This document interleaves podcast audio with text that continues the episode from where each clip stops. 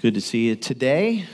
Today, I understand, is going to be a little bit warmer than the, the last couple of days, uh, but have no fear, winter is still here. It looks like we might get a little bit of uh, wintry precipitation later this week, um, but we are inch, itching, inching closer to spring. Um, and uh, frankly, as much as I love snow, I'm looking forward to that uh, for things to warm up and uh, to be able to get out and about a little bit more than what we've been able to do this winter. So, uh, so glad that you're here to worship with us this morning. Uh, love that. Um, uh, second song that we sang there that kind of compared Jesus to, to, to Moses and other Old Testament characters, that he's the true and better. Um, and uh, that's kind of what we're discovering as we're going through the book of John. Uh, because repeatedly, John is pointing to Jesus as the Son of God, as the Christ and, um, and our need to believe in him. And so this morning we're continuing our journey in the Gospel of John. We're going to be looking at the remainder of chapter 3. And um, this is a little bit of a risky way to begin uh, the sermon, uh, but I want to ask you a series of questions. What if one Sunday morning you got word that your favorite preacher is going to be here in Canal Winchester speaking at another church. Now, I know what some of you are thinking. Some of you are thinking, but, but we already have a favorite preacher and he's here. Um, but let's just suppose for a moment there was somebody else, okay? Um, I don't know who it might be, you know, John Piper, Alistair Begg, uh, David Jeremiah, you know, Francis Chan, you, you name it, whoever it is that you like to listen to. Think about it for, for a moment would you go?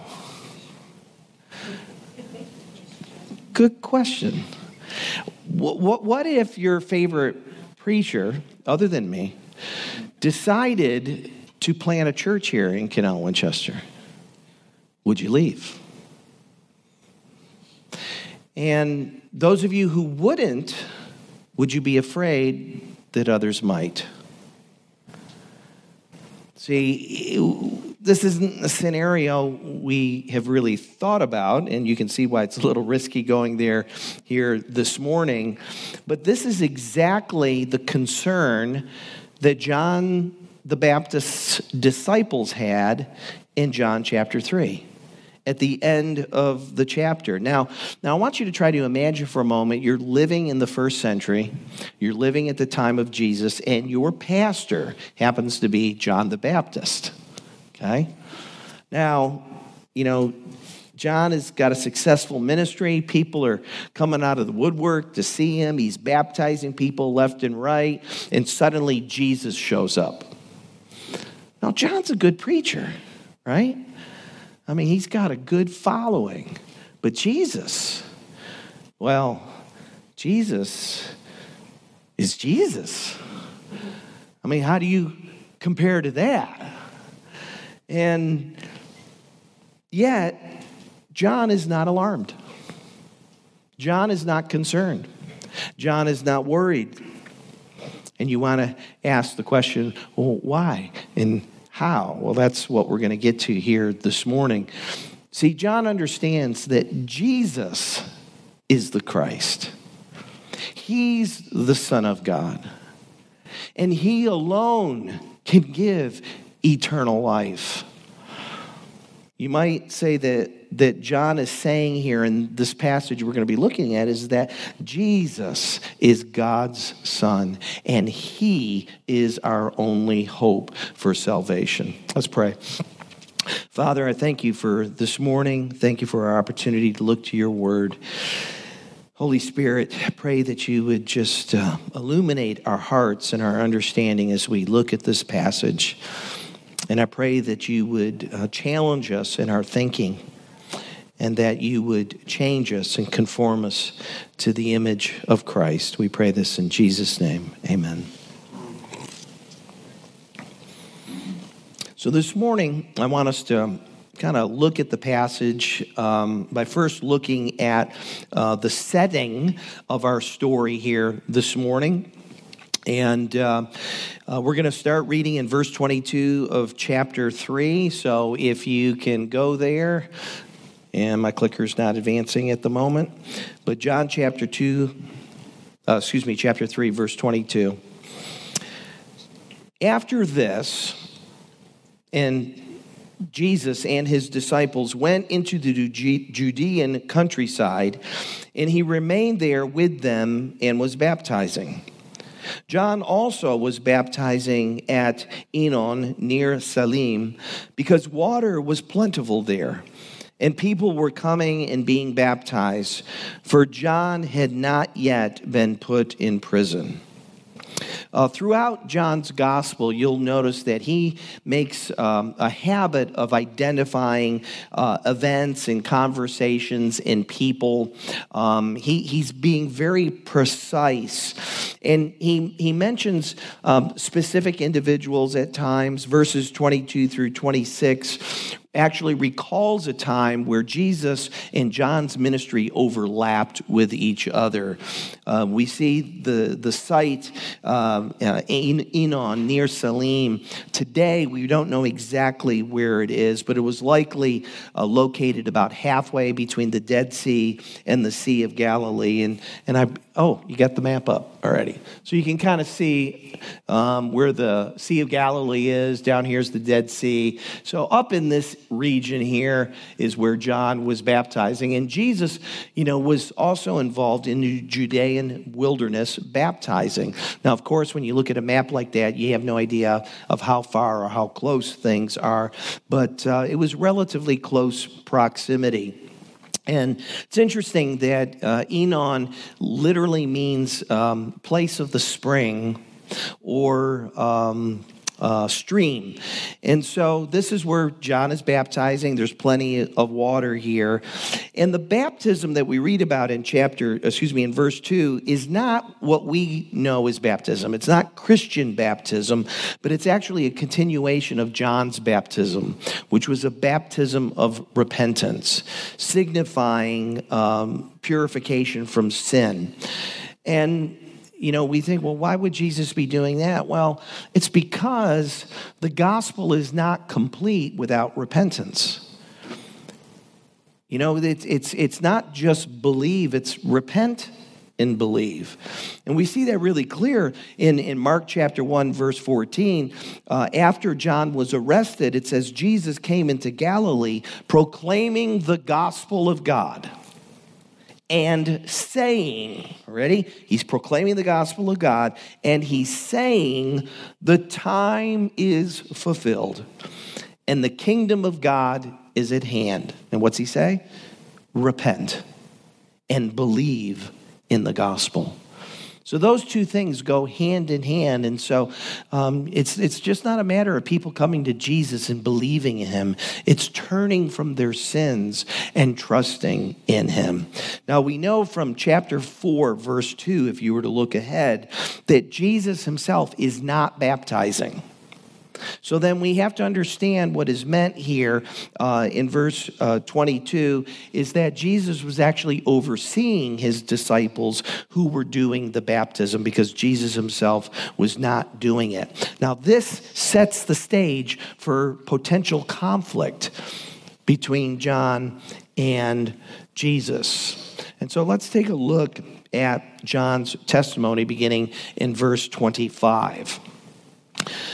Now, a discussion arose between some of John's disciples and a Jew over purification. And they came to John and said to him, Rabbi, he who was with you across the Jordan, to whom you bore witness, look, he is baptizing, and all are going to him. And John answered, a person cannot receive even one thing unless it is given him from heaven. You yourselves bear me witness that I said, I am not the Christ, but I have been sent before him. The one who has the bride is the bridegroom. The friend of the bridegroom who stands and hears him rejoices greatly at the bridegroom's voice. Therefore, this joy of mine is now complete. He must increase, but I must decrease. So, what you see here is, is that there was a discussion that came about as a result of a certain Jew, some translations say uh, certain Jews, who came to John the Baptist's disciple and they had a question about purification. Now, we're not told exactly what that was. But it seems to be related to John's baptism and the Jewish, Jewish ceremonial washings that are laid out in Scripture, specifically in the book of Leviticus. Now, the word discussion really doesn't do this justice. It's kind of an understatement because the, the Greek word that's used here, translated discussion in the ESV, literally means disagreement or argument or contention. So you might say they had a little debate about this. And somehow, this argument, this dispute, this debate ended up getting translated into thinking about Jesus and what he was doing with his disciples when it came to baptize them. They, they became worried about Jesus and his disciples who were baptizing in the region. And if you look at verse uh, 26, you can clearly see that they were concerned that those who had been following John were now leaving John and his ministry to follow Jesus in his ministry. Now, this is despite everything that John's already said about Jesus. And he's said a lot. We read about it in chapter 1 and chapter 2. And these men who have stayed with John have given up everything to follow him. So you have to understand where they're coming from. They loved and respected him. They sacrificed so much to follow. They gave up uh, their, their, the comforts of home. They gave of their time and their energy to follow John. I mean, we know what John looked like. Remember? He dressed in camel skin and here he ate locusts. I mean, this was not a pleasure cruise. This was not, you know, staying at the Hilton. I mean, they're out in the wilderness. This is this is rough. And now there's this new guy in town who was stealing John's thunder and his sheep. I mean, just last week or a couple weeks ago, we learned about right Andrew and John, two of John's disciples. And when John said, Behold, the Lamb of God, they left him and followed Jesus. And they weren't the only ones. John was bleeding disciples to Jesus. And so they were concerned. And to some degree, rightfully so. Perhaps they also saw their own influence waning, right? They were John's disciples, they were his right hand, men. And if John's ministry is in decline or apparent decline, then their influence would be in decline as well. And so these men viewed Jesus as a competitor. So they tried to drive a wedge between John and Jesus by bringing this up to John's attention. Hey, John, this guy that you were talking about, that you spoke so highly of, he's taking all your, your sheep.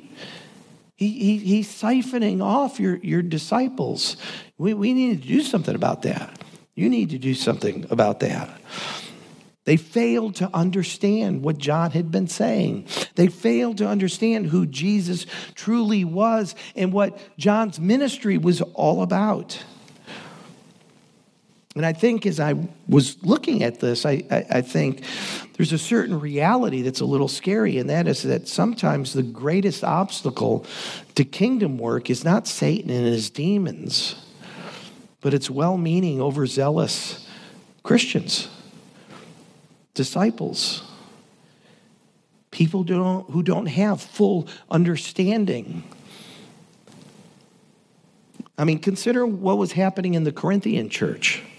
You know, Paul writes about it in 1 Corinthians chapter 1, comes back to it in chapter 3. Listen to what he says My brothers, Some from Chloe's household have informed me that there are quarrels among you.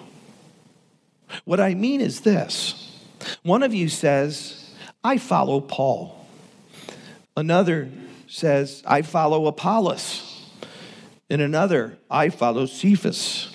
Still another, I follow Christ. Is Christ divided? Was Paul crucified for you? Were you baptized in the name of Paul? And then over to chapter 3, he says, For when one says, I follow Paul, and another, I follow Apollos, are you not mere men?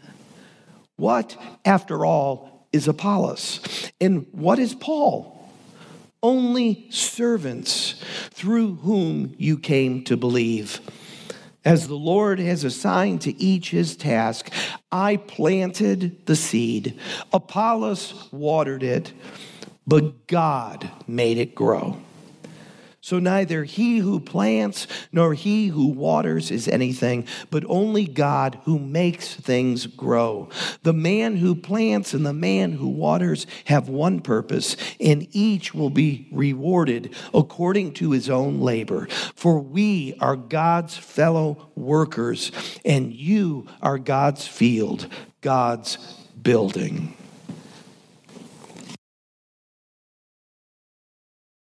John uses the concern of his disciples to once again testify to who Jesus is and his role in life. And John refutes their wrong-headed thinking there in verses 27 through 30. And he does so by giving us three powerful statements um, and an illustration.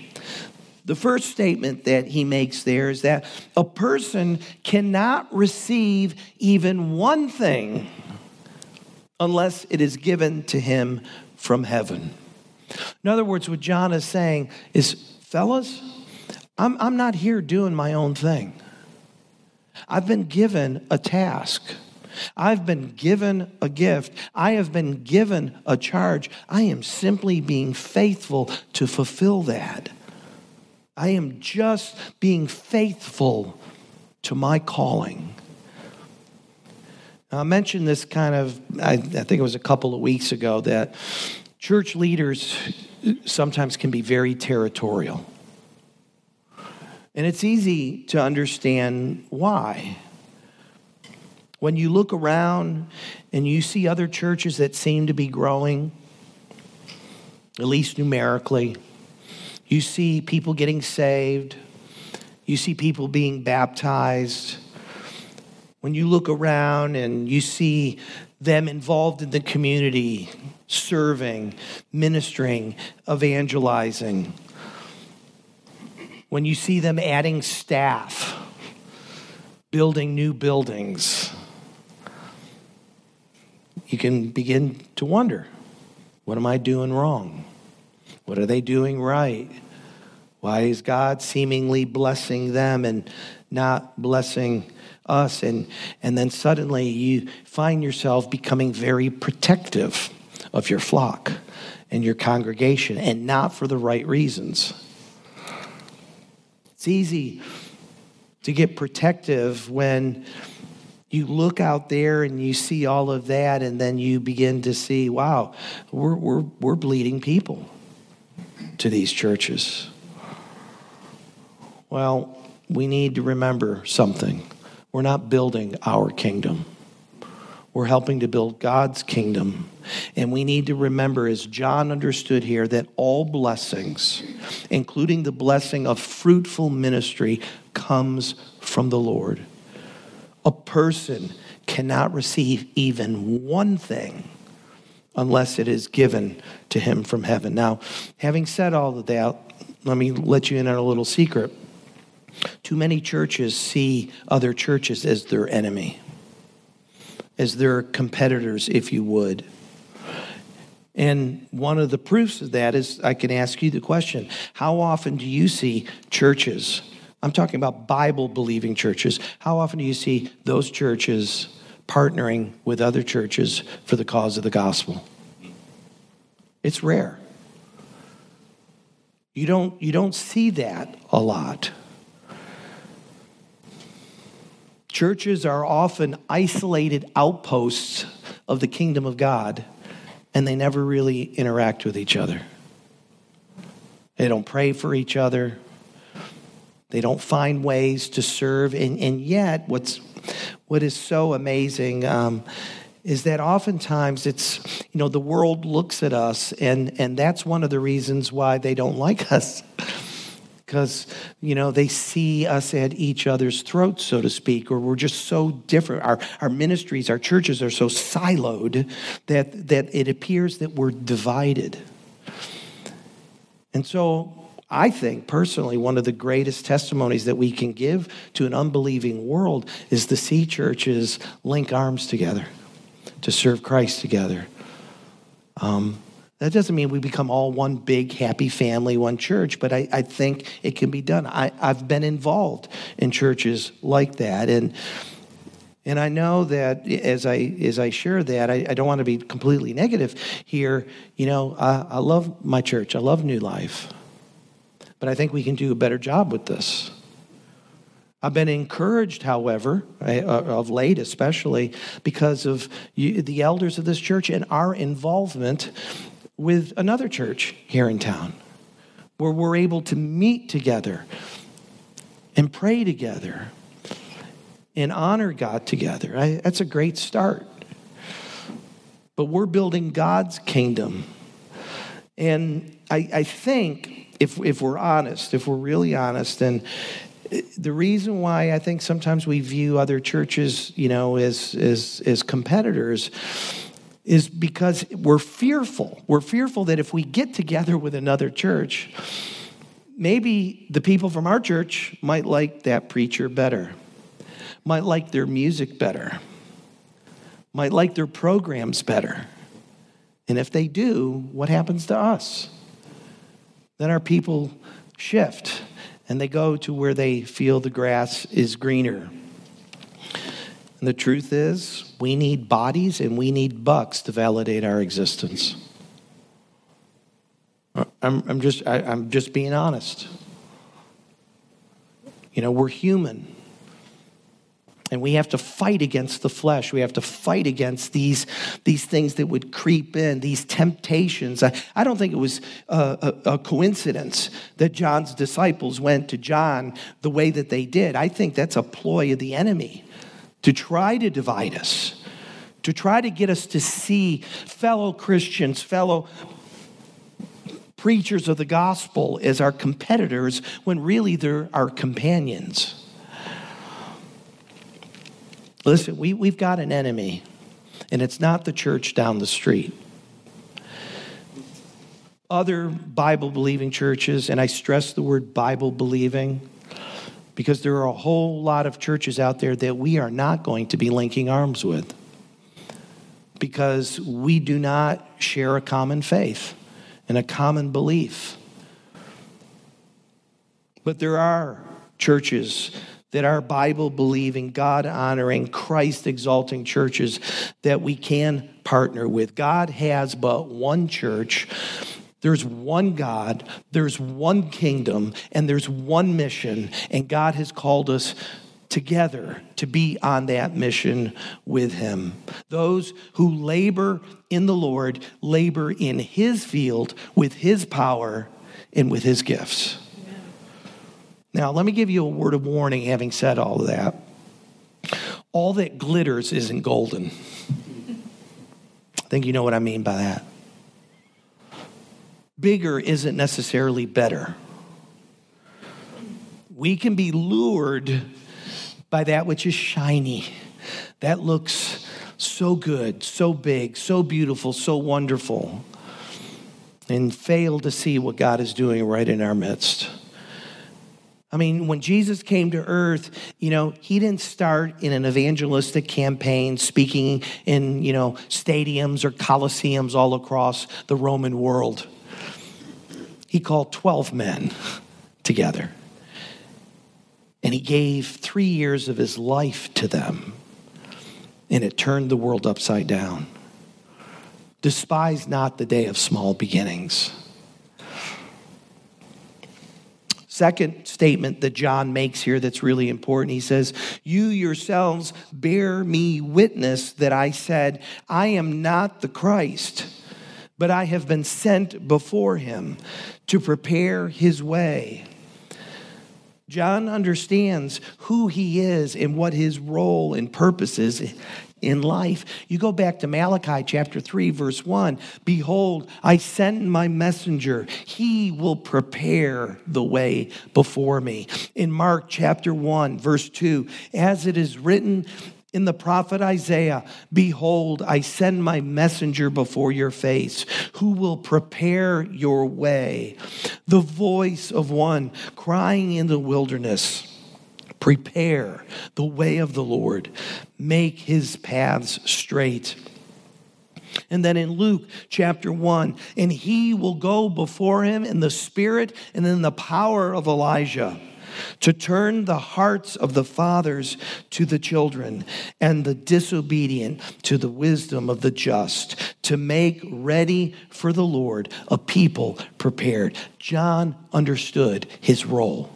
He understood who he was. And Jesus, and Jesus alone is God's Son, and he alone gives salvation. Now, I want you to notice something in this passage. John describes his relationship with Jesus with an analogy from a wedding. Who is the man of the hour at a wedding?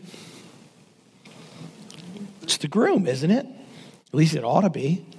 It ought to be. After all, it's his wedding. And John is stating here I'm not the bridegroom. I'm, I'm the friend of the bridegroom. I'm a groomsman. I'm just standing up for him.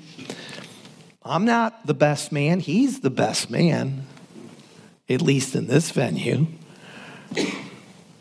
This occasion is not about me. It's about Him. It's His time. It's not my time, it's His time. And the scripture says that John rejoiced greatly at hearing his voice. Um, the truth is, John has been rejoicing ever since he was in his mother's womb. Remember? You, you go back, Luke chapter 1, verse 44, and the baby just leapt in the womb with joy being in the presence of Jesus. No wonder, no wonder the scripture says, therefore, this joy of mine is now complete. John has been waiting his whole life for this moment. And, and not just that, that Jesus, you know, the light of the world has come. J- John rejoices not just because the Savior of the world is now here, John rejoices because his Savior's here. John, too, was a sinner in need of a Savior. And he's getting to witness Jesus come on the scene, knowing that this is the one, the Lamb of God, who takes away the sin of the world, who will take my sin away so that I can have a relationship with the Father. No wonder his joy was complete. Now, John makes one other amazing statement here in verse 30. He says, He must increase, but I must decrease. Some translations say that, um, that He must become greater, and I must become less. Um, obviously not less and less in value and worth and dignity and all of that. I, I think a better translation might be that he must become of greater importance and I must become of less importance. And once again, we see the humility of John B., don't we? I mean, this is incredible. He not only understands his role, he understands that it's time for him to step back and allow Jesus to take the spotlight, to step into the shadows and allow Jesus to be preeminent. Jesus is God's Son and our only hope of salvation. Before I read um, the rest of the chapter, I need to preface it by saying that once again, we're not sure who's speaking here. Is it John the Apostle? Is it John the Baptist? Uh, remember, there are no quotation marks in early Greek manuscripts, so um, uh, it's sometimes hard to tell. But um, it, like I said last week, it really makes no difference because God saw fit to have it recorded and it is regarded as Holy Scripture. But let's look at the commentary uh, that is given starting in verse 31. He who comes from above is above all. He who is of the earth belongs to the earth and speaks in an earthly way. He who comes from heaven is above all. He bears witness to what he has seen and heard, yet no one receives his testimony. Whoever receives his testimony sets his seal to this that God is true. For he whom God has sent utters the words of God. For he gives the Spirit without measure. The Father loves the Son and has given all things into his hand. Whoever believes in the Son has eternal life. Whoever does not obey the Son shall not see life, but the wrath of God remains on him. Now, in this section, we learn several more things about Jesus. First thing we learn is Jesus isn't from these parts, right? It says he came from heaven. He was born in Bethlehem, but that wasn't where he came from. He came from heaven, and he is above all, meaning he is supreme. And Jesus has revealed the Father to us in his will for our lives. Scripture says he bears witness to what he has seen and heard. This is not secondhand information, this is firsthand eyewitness testimony. Jesus is revealing to us that which he has seen and heard. And the Father sent the Son, which tells you a lot about the Father and his love for his creation. And the Son utters the words of God. We also learn that Jesus gives the Spirit without measure to those who believe. And that the Father loves the Son and has given all things into his hands. If you look at verse 36, it sounds very much like verses 16 through 18 that we covered last week.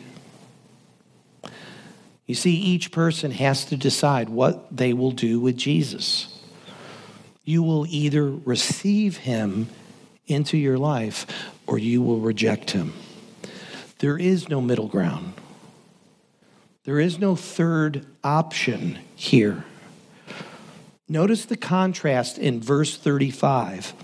It's not between belief and unbelief, it's between belief and disobedience. Whoever believes in the Son has eternal life. Whoever does not obey the Son shall not see life, but the wrath of God remains on him. You see, biblical faith or biblical belief. Um, marries these two things together. It's, it's belief and it's obedience. You can't separate belief from obedience. You can't believe in Jesus and not obey him. One can't be a Christian and, and, and not obey Christ. It's nonsensical. Belief and obedience go hand in hand. Here are just a sampling of verses that point to this. Hebrews 5 9. He, Jesus, that is, became the source of eternal salvation to all who believe? No, obey him. Romans 16, 25, Paul says, referring to Jesus and his ministry and proclaiming the gospel, is to bring about the obedience of the faith. And Peter tells us in chapter 4, verse 17, for it is time for judgment to begin at the household of God. And if it begins with us, what will be the outcome for those who do not obey the gospel of God? So let me ask you as I get ready to close Have you obeyed the gospel? Have you repented of your sin and received Christ into your life as Lord and Savior? He, he, he comes, it's a, it's a package deal. You, you can't accept him as your Savior, get your sins covered, and yet not seek to obey him. Now, now keep in mind, we don't do it perfectly. We're not talking about, you know, works but we're talking about love that prompts obedience. Jesus says, If you love me, you will keep my commands. And his commandments, he says, are not burdensome. Jesus is God's Son. He's our only hope of salvation. Now, if you belong to Christ, do your friends, neighbors, coworkers know it? I mean, do they know that you belong to Christ? John rejoiced to hear the bridegroom's voice. Do you? Do you hear his voice? Do you rejoice over it? He says his joy was complete. Is yours? Like John, we have every reason to rejoice because the Son of God has come and he has died on the cross and he rose from the dead so that we could be made new. But it gets even better because one day he's coming back and he's coming back for his bride. And we are the bride of Christ. Jesus is coming back for us we have every reason to rejoice. And another question I would ask is if, if, if, if you know Jesus, is he increasing in your life? Are you decreasing? Is he gaining greater importance, a greater role in your life, or are you sitting on the throne of your life still? We, we need to take John's words to heart. He must increase, we must decrease.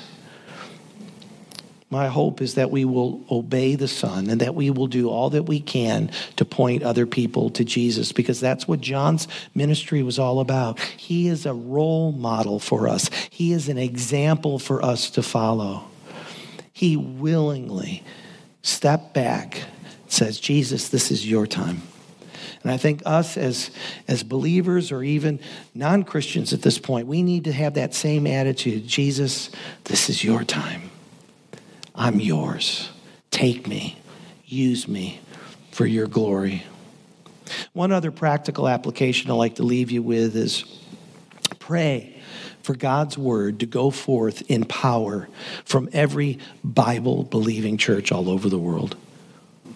And let's start with those churches that are in our immediate area in Canal Winchester, in Pickerington, in Lithopolis, in Groveport, and Lancaster, as you know them.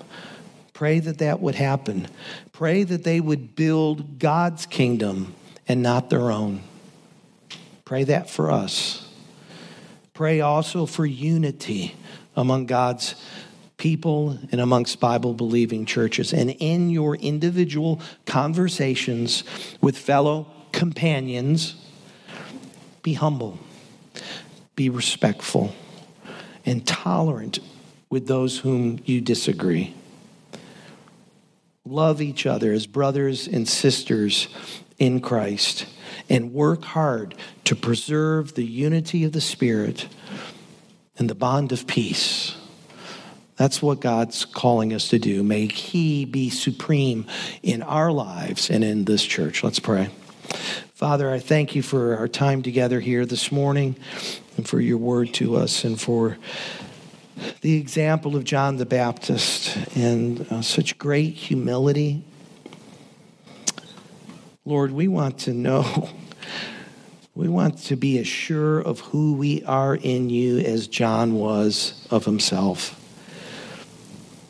We want to not only know our purpose in life, but Lord, we want to bring all our energies to bear that we would fulfill that purpose, that we would be faithful in our walk with you, that we would point others to you at every opportunity that we have. And Lord, we know that to, to do that, we need you to do a deep work in our heart to transform our thoughts, our words, our actions.